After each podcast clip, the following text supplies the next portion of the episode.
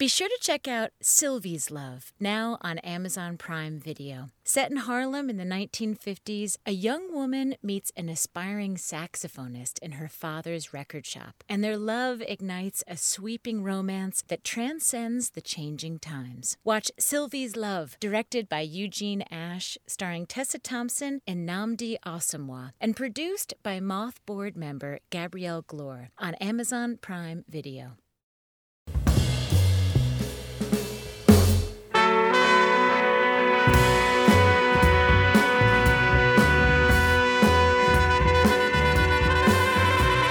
From PRX, this is the Moth Radio Hour. I'm Jenifer Hixson.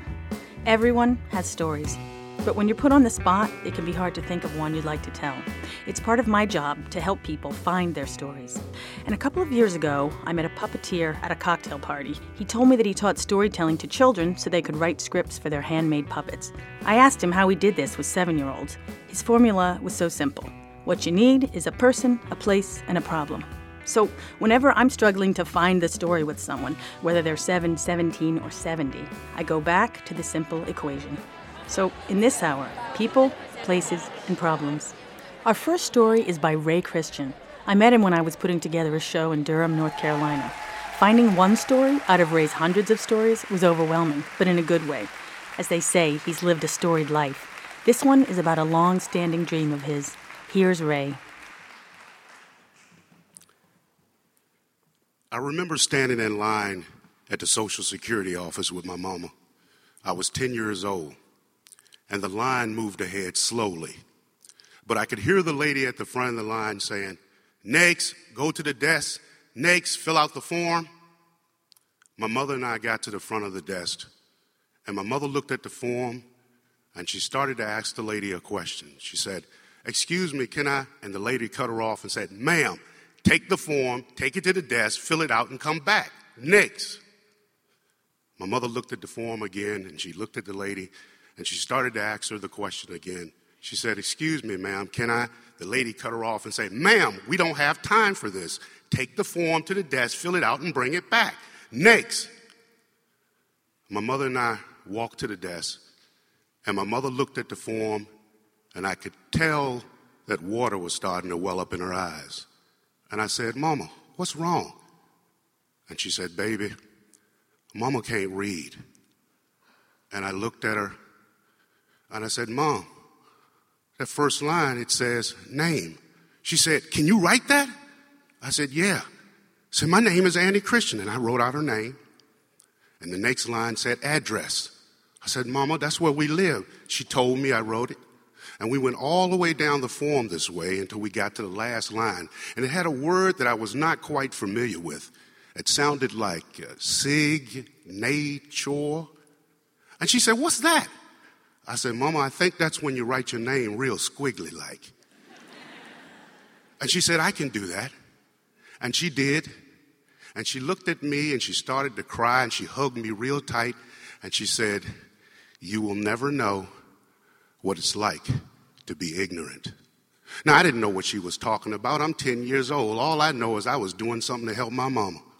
And because my mama and my daddy both were illiterate and they wanted to encourage my reading, they decided to go out and buy me all these pretty books that had pretty pictures on them.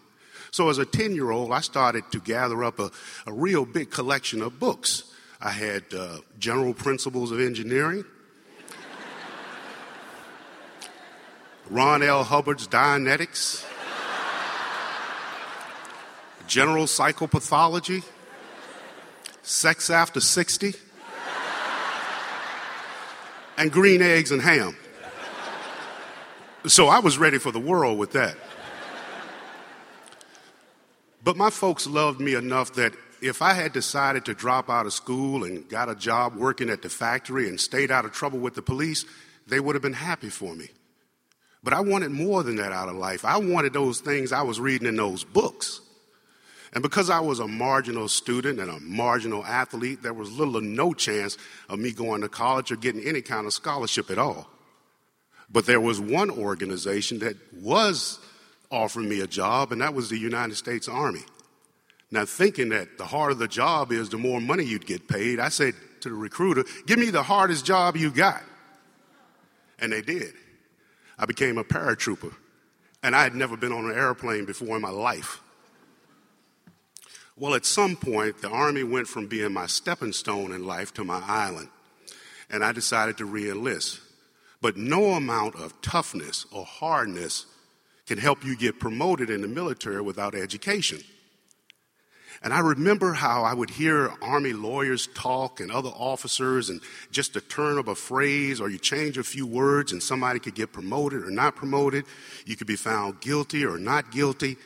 So I started thinking to myself, you know what? When I get out of the Army, I'm going to become a lawyer. So I started telling everybody that. But most of the time, when an officer heard me say something like that, they would just roll their eyes. But I would keep on saying it. In fact, one officer actually said to me, Listen, you don't even have a college degree. You need to focus your attention on being a paratrooper. That's your job. Well, from that point forward, I started taking college classes at night. I remember showing up to class dirty, bleeding, hurting, stinky, funky. But seven years from this period, and two years after I actually retired from the Army, I did earn my bachelor's degree.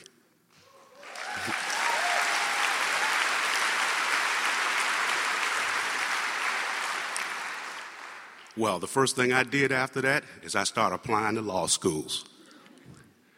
But it didn't take long before those little envelopes started to arrive. Rejection. We're sorry. Rejection. Rejection. Rejection. But one day, a big envelope came in the mail. I was accepted to law school. I am going to law school. I told everybody, guess what? I am going to be a lawyer. I'm going to be a lawyer. I'm going to help the little guy. I'm going to help everybody. In fact, one of my friends in the Army said to me, Hey, Ray, uh, you think you could help me sue the Army? Hell yeah, I'm helping everybody. I'm going to be a lawyer for everybody on earth. Well, when I got to law school, I was not the typical law student, not at 38 years old, not being a combat vet, not having PTSD and four children. I was different. And I mean, law school was hard. It's hard to help your kids with their algebra homework. But reading 200 pages a night was difficult. And I didn't make friends easily. But there were three older guys in the law school that became friends of mine. They started palling around with me. But almost right away, after the midterm exams were completed, I had failed every one. And the only chance that I had now to finish law school was I had to ace all the final exams. It wasn't long after this period that I got this message that the assistant dean of the law school wanted to speak to me in his office. I went to his office and I remember he had his back turned to me when he said, You should withdraw. I said, I don't want to withdraw. I'm not going to quit. I spent my whole life thinking about this mostly. I'm not going to quit. He said again, You should withdraw. And if you should graduate, I'll eat my hat. When I walked out of his office, I started thinking about what my mama had said. You'll never know what it's like to be ignorant. But I did in that moment.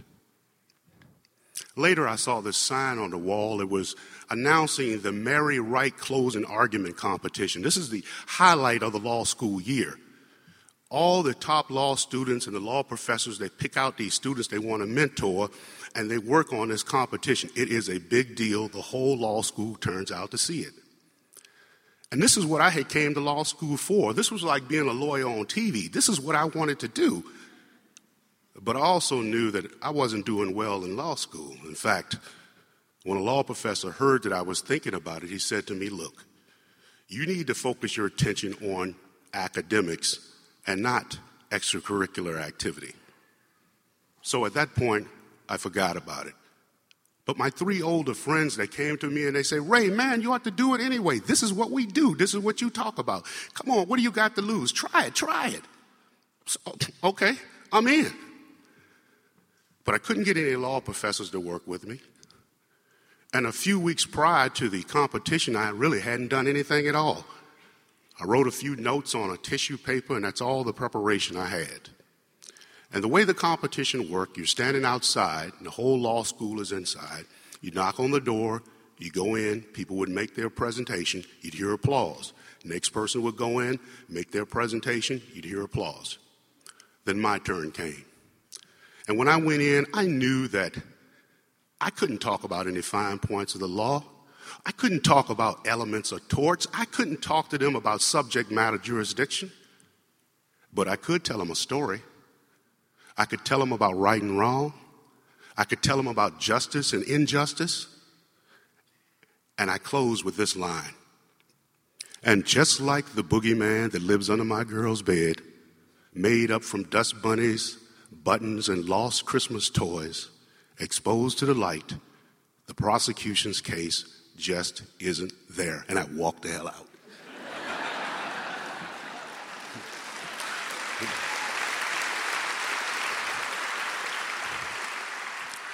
but I walked out to complete silence.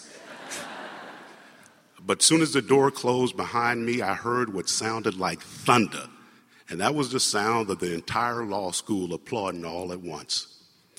I never went back inside, but I couldn't help but cry. Well, the final exams would come and they would go. And two weeks later, I would find out I won the competition. Mm-hmm.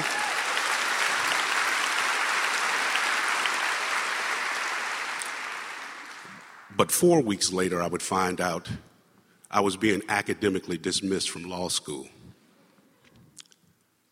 I was broken. I never felt so bad in my life. I thought about how embarrassed I was. I thought about all the people I was never going to help, all the things I was never going to do.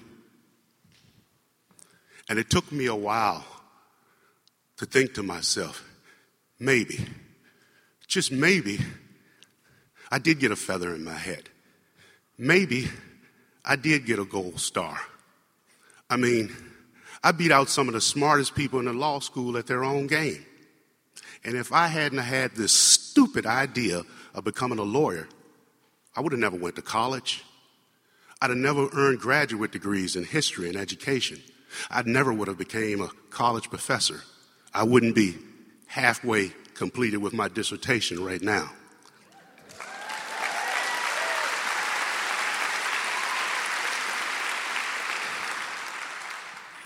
So the journey didn't take me to a place where I could knock out injustice in the courtroom, but the journey did take me to a place where I could combat ignorance in the classroom.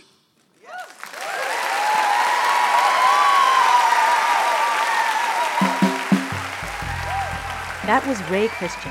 Ray is inching ever closer to his doctorate and hopes to finish very soon. I hope so too because I can't wait to refer to him as Dr. Ray.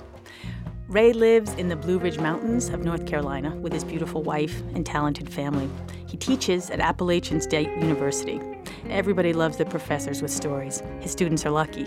And we're grateful that Ray drives two hours each way to be a regular at our Asheville Story Slam each month. He's always a crowd favorite, no surprise.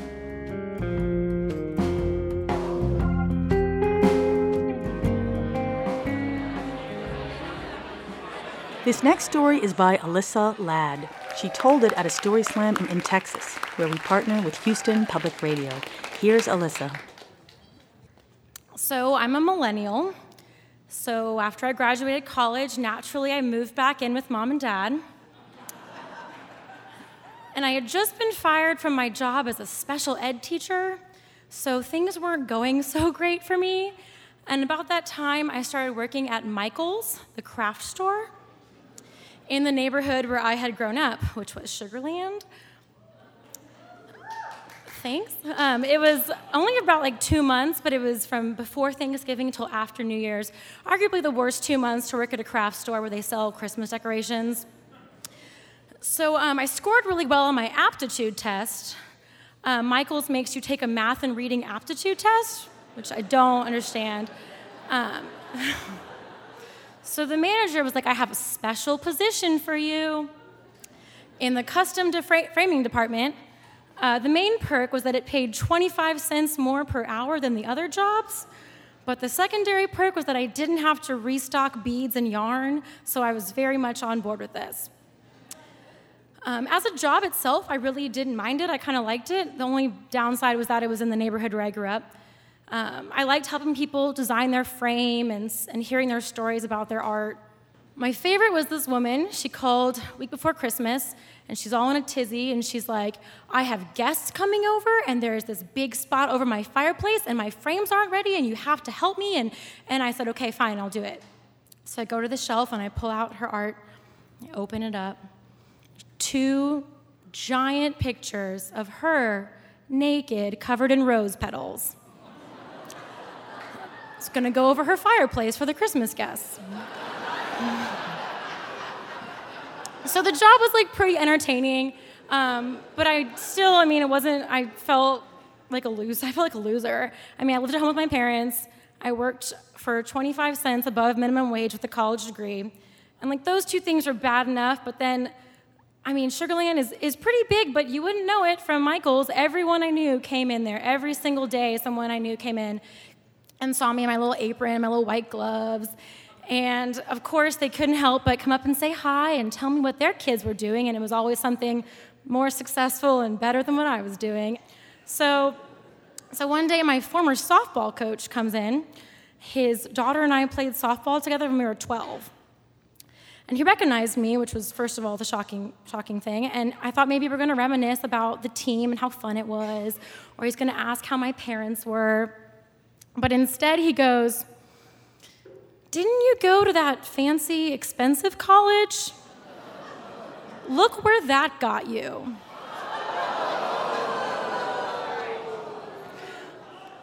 So I, I'd been wondering if that was what everyone was thinking, and he confirmed that it was.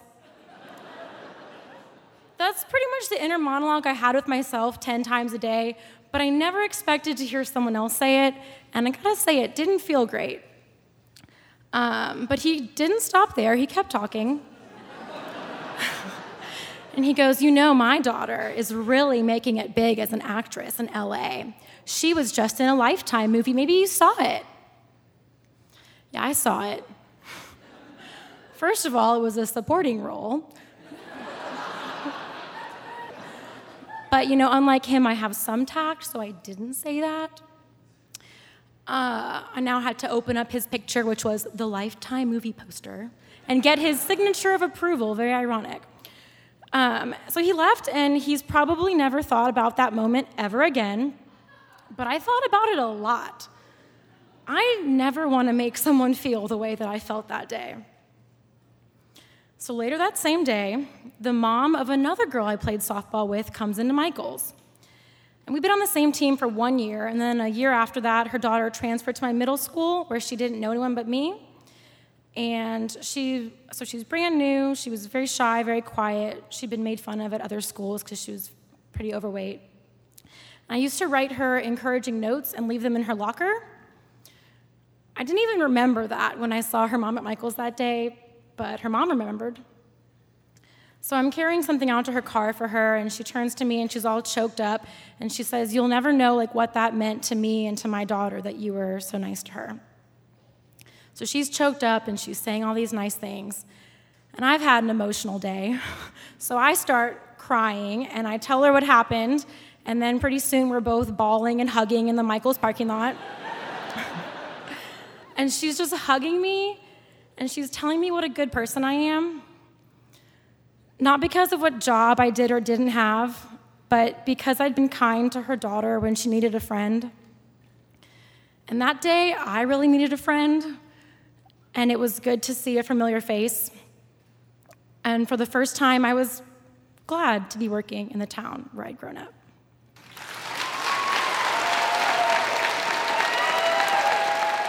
That was Alyssa Ladd. You can still occasionally find Alyssa at Michael's, but strictly as a customer. She's still into arts and crafts.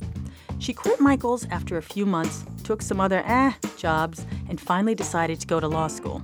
She spent the last couple of years working as an attorney. She says no matter what job she's had, the muscles she built up being kind and patient doing customer service have served her well.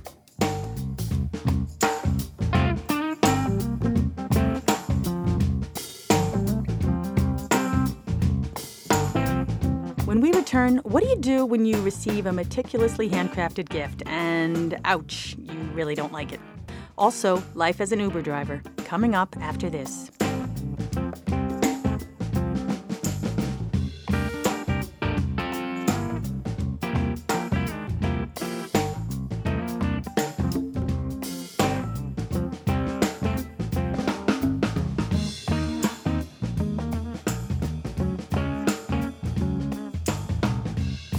Moth Radio Hour is produced by Atlantic Public Media in Woods Hole, Massachusetts, and presented by PRX.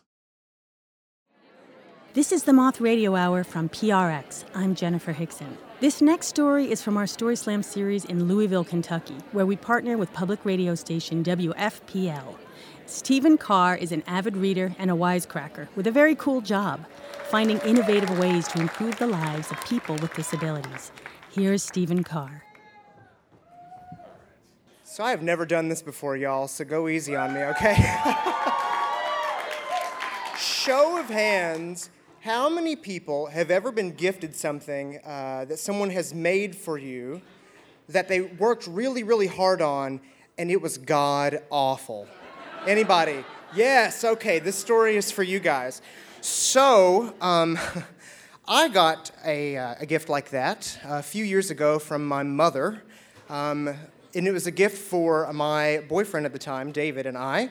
And it was a collage of pictures of David and I, and she had put it in this big frame, and she had like matted it and wrote all these quotes on it, and she um, had gone all out. She had cut all of these pictures up into different shapes, and uh, it was really cute, right? But there was only one problem, and that problem was that the quotes that she wrote around these pictures were not quotes about love or romance or relationships.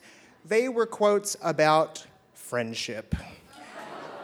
Yes, so this was my mother's way of telling me. Now, granted, David and I had been in a relationship for four years at this time, okay? So we'd been around for quite a while, but this was her way of telling me that she was not able to validify our relationship. And you might be thinking to yourself, geez, Steven, like, lighten up. It was a good gesture. She was just trying to be nice, and it's the thought that counts. But the reality is, is that people like David and I have to fight really hard uh, to have our relationships recognized.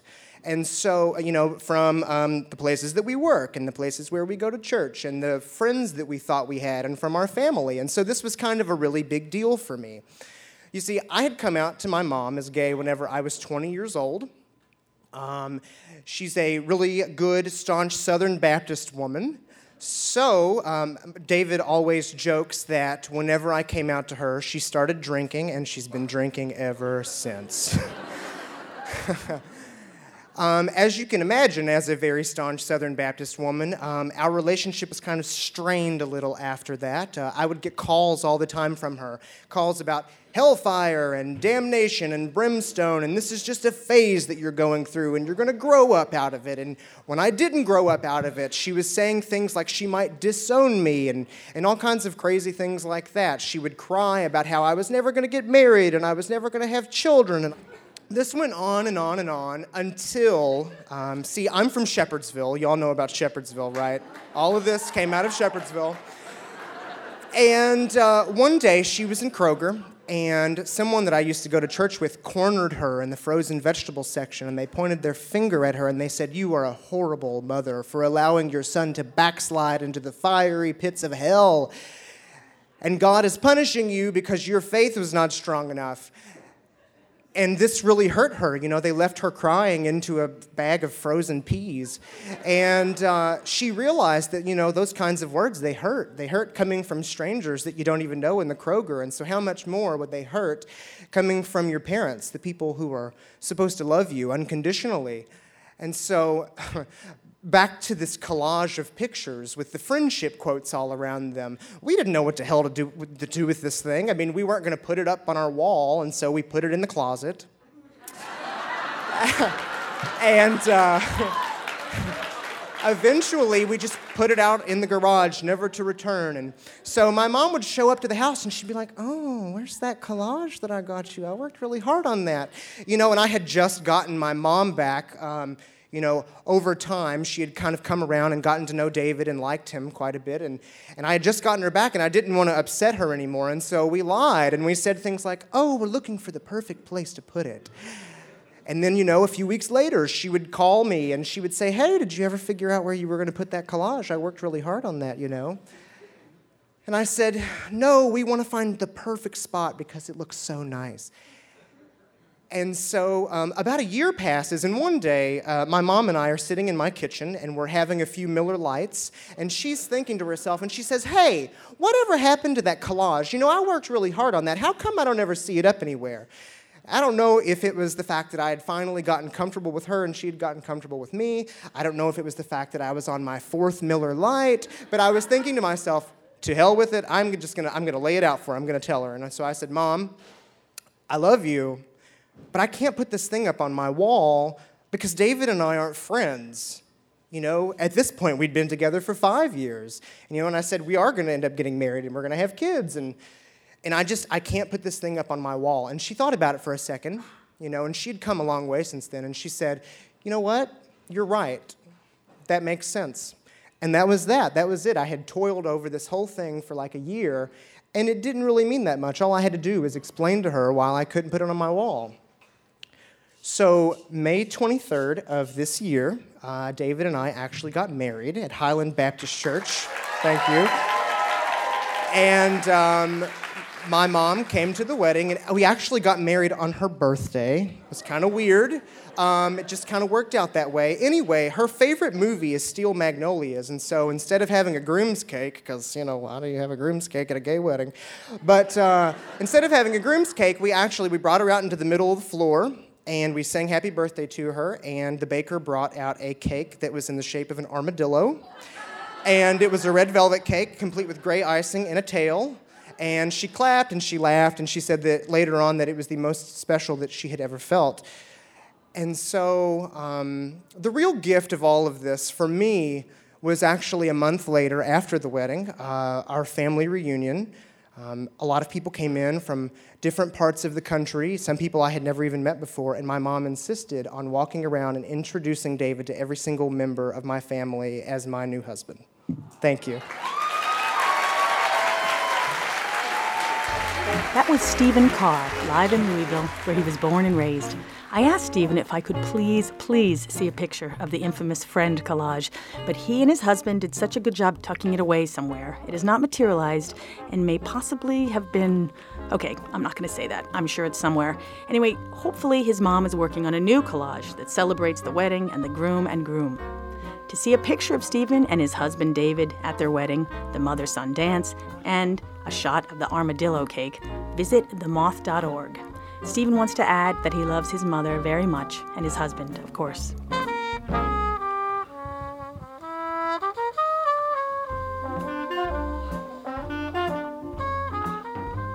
This next story is by my friend Nestor Gomez. Even though I've only met him once, I call him a friend because Nestor has told dozens and dozens of stories at the Chicago Moth Story Slam, and I've heard recordings of them all. And at the base level, friendships happen because you like a person's stories. You hear the bits of their life that make up their character, and you decide this person's cool. So, through all of the stories I've heard, I think Nestor is pretty cool, and I'm calling him a friend. Nestor was born and raised in Guatemala, but has lived in Chicago since the mid 80s. Here's Nestor Gomez, my friend, live at the Chicago Story Slam, where we partner with public radio station WBEZ. Nestor's telling a story about his stint as an Uber driver.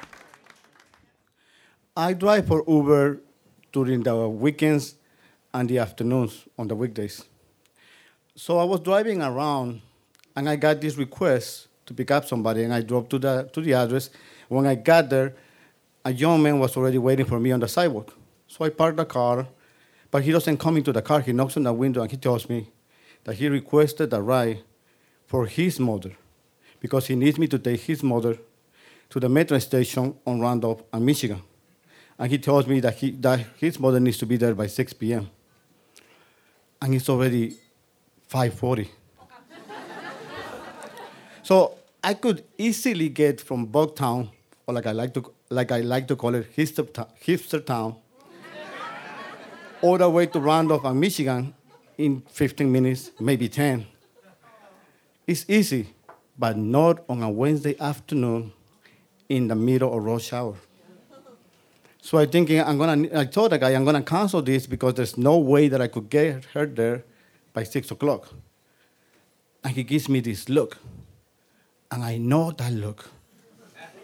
It's that look that you have in your face when your mother is driving you crazy. so I so I told him, you know what? Okay, I'll take her, but just I'll let you know I can't I can't get there on time. I can say, you know what? I don't care. Just take her, please, take her away. But one thing, don't tell her that you're not gonna get on t- there on time because then she's gonna get be mad. He say, fine. So he goes back into the house and comes back with this grumpy-looking old lady. And the lady's trying to walk and she's complaining about, oh, these stairs are too steep. You're pushing me. You're making it difficult for me. And the guy finally gets to the car, opens the door, and puts his mother inside the car. And he has a big smile on his face. and I'm thinking, why is he smiling? This lady is so mean to him. and the lady asked me, Do you know where you're going? And before I can answer, she said, Just put the address on the GPS because I don't want you to get lost. So I put the address on the GPS, and the GPS lady says, You'll be arriving to your destination at 6:20. and the lady gets mad. And she says, You people are always making me be late. Now I don't, I'm like, what? And I'm mad at the GPS lady. And I'm mad at this lady for saying you people.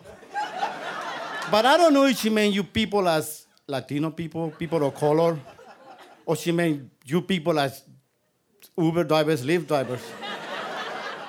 but I'm mad and I decided that I'm gonna do my best to take this lady to her destination by six o'clock. and show her that my people can do our job.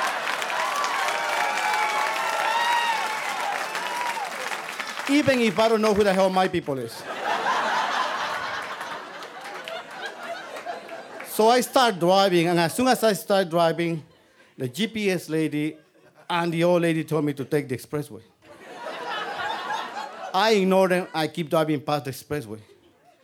As I pass the expressway, the GPS lady and the old lady told me, do a U-turn, go back on the expressway. so I told them, listen, both of you. if I get on the expressway, there's no way that I'll get you there at six o'clock. I know a better route. So I take a street that is next to the expressway. And I keep driving on that street all the way until the street ends. And then I take a, a, a side street, and another side street, and an alley, and a side street, and another side street. And the GPS lady is like, make a left, make a right, rerouting, make a left, make a right. And the old lady is like, you're getting lost, you're lost, you don't know where you're going. And I just keep driving until I'm close to my destination. But I realized that I need to go east, and Randolph is a one way street that goes west. So my only choice is to take Lake Street. Yep, Lake Street is a mess. And I'm looking at the light, I'm like, I need to do it. So I make a left, I'm going to Lake Street, and there's no cars on Lake Street. And I just, I made it all the way to Michigan Avenue. And I just had to turn right and one more block and I'll be there. I got five minutes to spare. That's what I thought. because it's Michigan Avenue. It's, it's crazy with traffic and people. And we get stuck on traffic. And one minute passes, two minutes, the light changes and the cars barely move, and we get stuck at the light, right at the light. And one minute passes, and another minute passes, and then the light changes, and I make it to the intersection, and as I park, six o'clock, and I say, "We made it!" and the old lady say, "I still gotta go downstairs. You're gonna make me be late." And the GPS lady didn't say anything. I guess she was as hurt and surprised as I was. Thank you.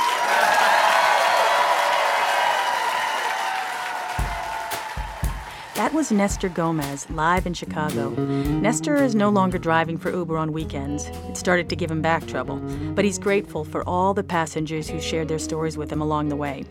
If you ask Nestor, he'll tell you that his biggest accomplishments are his kids, making his mother proud, and winning the heart of his soon to be wife, Mel. He always refers to her as Sweet Mel. When we return, a mother of three shows extraordinary courage and humor.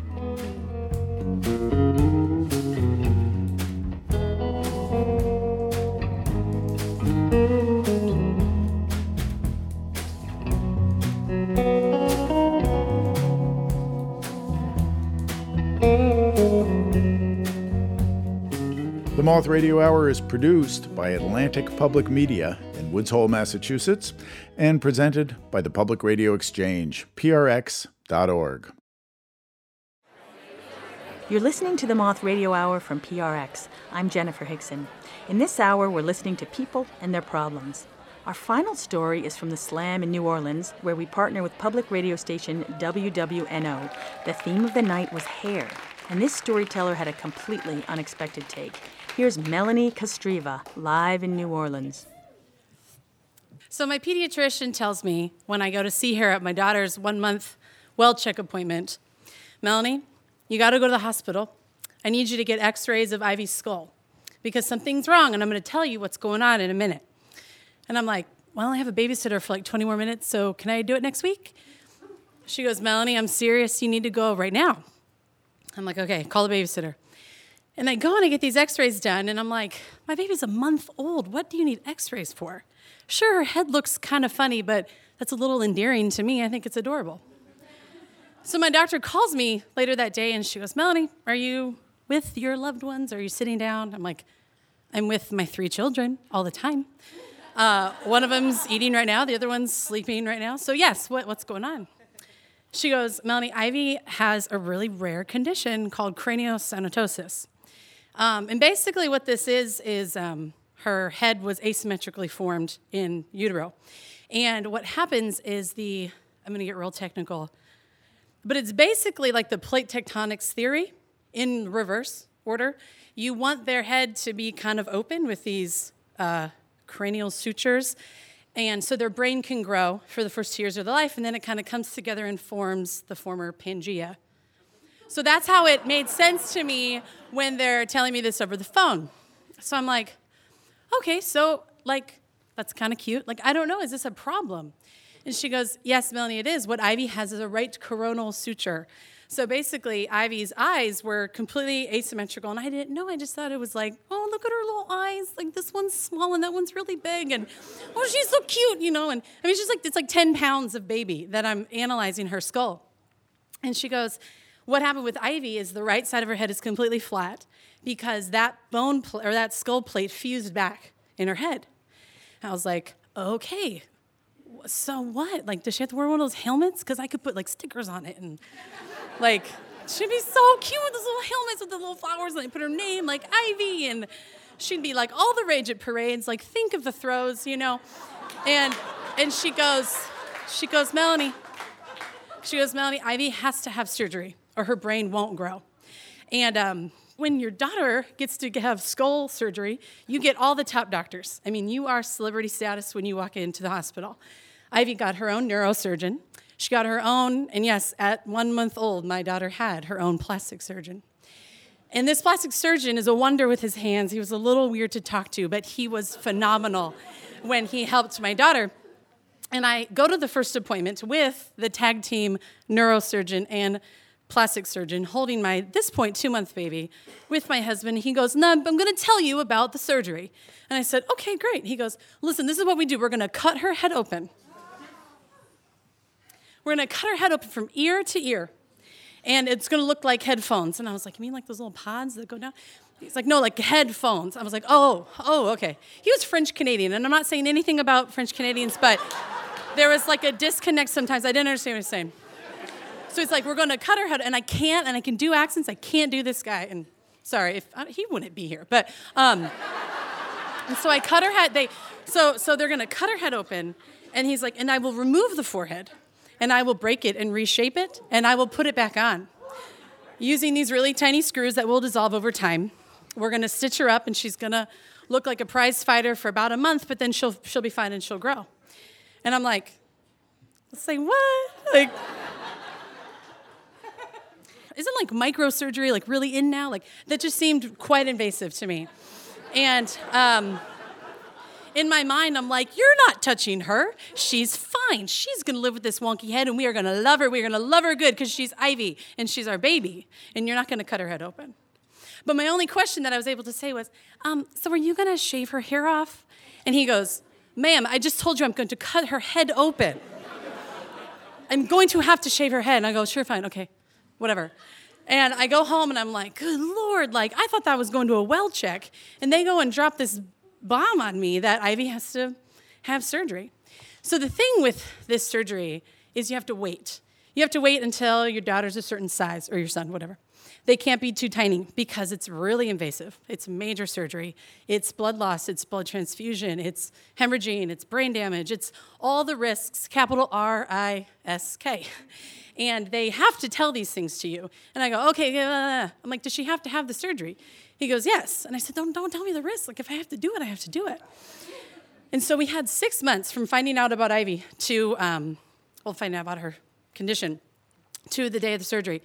And those six months were just awesome because I was like, you know what? I read the risk and I'm not going to go over them again. I'm not going to think about them. But because I know these risks, I know that every day I get to spend with her is precious because I really don't know what's going to happen come June 19th at 2 o'clock when they tell me it's over or it's over.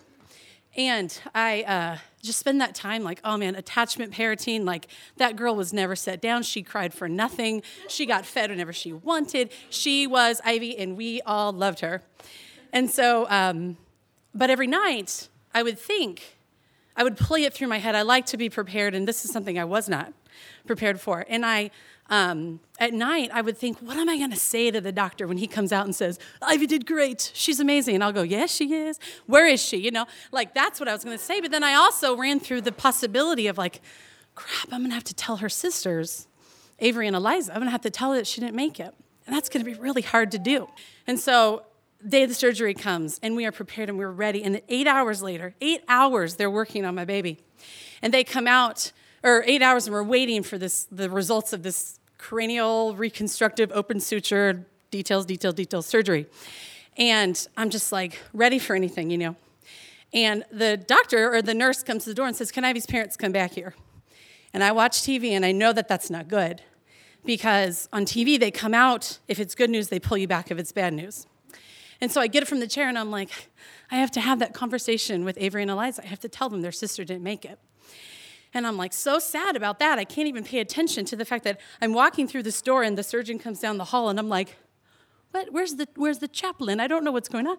And he goes, Ivy did great. No, no, no. Ivy's over there. She's fine. I'm literally removing a cleft palate in the other room, but she's fine. And I'm like, you French Canadians, you know. And I and I proceed to see Ivy, and she's just sitting on this huge table, and she looks exactly the same. And I'm like, oh, that was eight hours, you know. And um, but little did I know she would continue to develop, and you know, the swelling would go down. But I was like, God, she's so beautiful. Man, she got prettier. What'd you all do? You know. And they removed this towel, and I see her scar for the first time. And they weren't joking. It was like literally from one ear, swirly line to the other ear. And it was thick, and it was bloody, and it was scary, but it was the most beautiful thing I'd ever seen. And uh, that night, I got to stay with her in the PICU at Children's Hospital, and it was easily, easily the best day of my life. So the next morning, the neurosurgeon comes in and says, Hey, how's it going? And I'm like, Something profound. Say something profound. She saved your daughter's life. Hey, that's all I said. And um, I said, What's, what's going on? And uh, she goes, Ivy looks great. And I said, Yeah, I have a question. Why didn't you shave her hair? Like, she still has her hair. And she goes, Oh, Dr. St. Hilaire, the plastic surgeon, he is such a sucker for little baby girls. He will do anything he can to not shave their hair. And you know, he has like five daughters, so he gets it. I'm like, I don't know what he gets. But um, I was like, Really? Like, he thought of that? Like, he was opening up my daughter's skull touching her brain, completely changing the way she looked. And he thought about not shaving her hair. And so I think about Ivy's hair now and how it's growing and how it covers her scar that you can barely see anymore.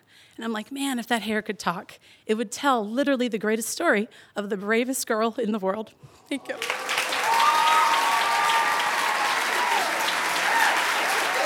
That was Melanie Kostrzewa. Her daughter Ivy is thriving, as is her love for the surgeons who saved her life. I gave Melanie a call to talk a bit more about the story. I wanted to know more about Ivy's doctors at Children's Hospital in New Orleans. Do you mind? What's his name? What are their names? Uh, um, Hugo St. Hilaire. So Dr. St. Hilaire is the plastic surgeon. And then uh, Dr. Lori McBride was the uh, pediatric neurosurgeon. And so I've seen Dr. McBride like at the grocery store, and I I about fall apart. I'm like, I can't see you in this setting. You know, you um you like touched her brain. Like this is weird. I'm buying melons. Like it's like I can't. but when we see them at our like yearly appointment, I just I get so excited. I I want to like catch up with them and like get a drink or something. Um, but always very grateful because their work was flawless and intense and they just were really fantastic and um, you know ivy's three now three in a few months and you would never know you can't even see the scar anymore um, so adorable yeah beautiful little girl i know the most recent was she she's got this short it's really curly blonde hair but it just kind of sits there and um, if i look for her scar which i can find it i have to like sift through all these tangled curls and I can barely see it now. And when I when it when it started to fade, I almost missed it because it was such a mark of this amazing thing that she did, but just she didn't know what she was doing. And um kind of like a badge um of bravery, if you will. So um yeah, it was a very very special thing. I and then someone asked once like if you could not if you could have Ivy be born again and not have it? You know, what would you do? And I was like, well, that's insane. But I'm so thankful for for the entire journey. It was like now I'm gonna cry. um yeah, I was just very grateful for how it strengthened our family and um just strengthened just my faith in in God that he was gonna take care of her. So I try not to cry in my story. I did a couple times, but um yeah, it just was just being really like kind of fragile and vulnerable when dealing with something and, and having to make the decisions for somebody who couldn't um, was was an intense responsibility, but an oddly an honor and a privilege to be her mom through it. So that's all you could be. You know, you had to help make the right decisions and then just be there and be present and in the moment. Um, and when wow. she has her tantrums now, I'm kind of like, oh, Ivy, you have no idea. you have no idea that that's not hard because you got strawberry yogurt and not peach. That's not hard. Let me tell you about hard. You already did it, you know, so.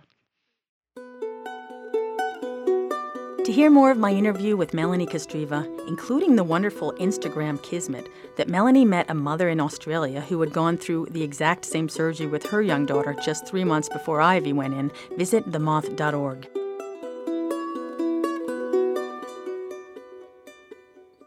Does this story or any of the stories you've heard this hour make you think of your own story? Remember the formula place and problem. You got this. Once you think of your pitch, call us. You can pitch us your person, place, problem story by recording it right on our site or call 877 799 MOTH. That's 877 799 6684. The best pitches are developed for moth shows all around the world. Hi, my name is Therese Wood. I'm a registered nurse case manager.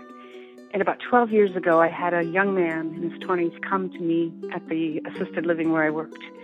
Said his dad had early onset Alzheimer's and was very declined and needed to be placed. But he wanted to preserve his dignity, and he didn't know how to do it. His dad was a physician, well loved, well traveled, and still thought he was a physician, though he was going to daycare every day. So I brought him into the assisted living and I faked an interview with him. I told him that we had an opening for an on site physician and uh, toured him around the facility, introduced him to all the staff. I showed him an empty room, told him that would be his office, took him back to the main office, got out an employment form, and then broke the news to him that we couldn't pay him, but we could offer him room and board in exchange for his services. He was tickled, he was thrilled. His son was in tears and thanked me. And he signed and moved in two days later. Remember, you can pitch us at 877 799 Moth or online at themoth.org. That's it for this episode of the Moth Radio Hour. We hope you'll join us next time.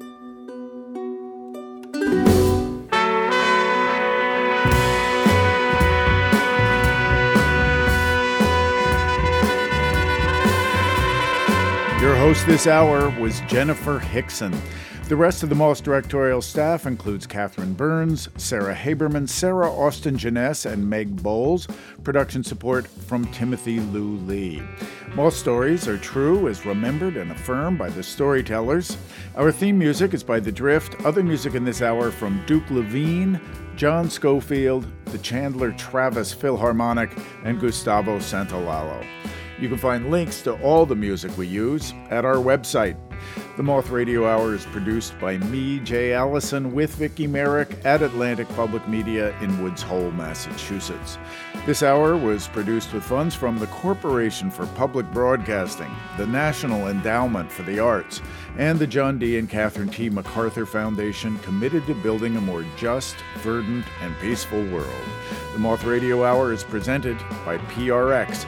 To find out more about our podcast, to get information on how to pitch your own story, and everything else, go to our website, themoth.org.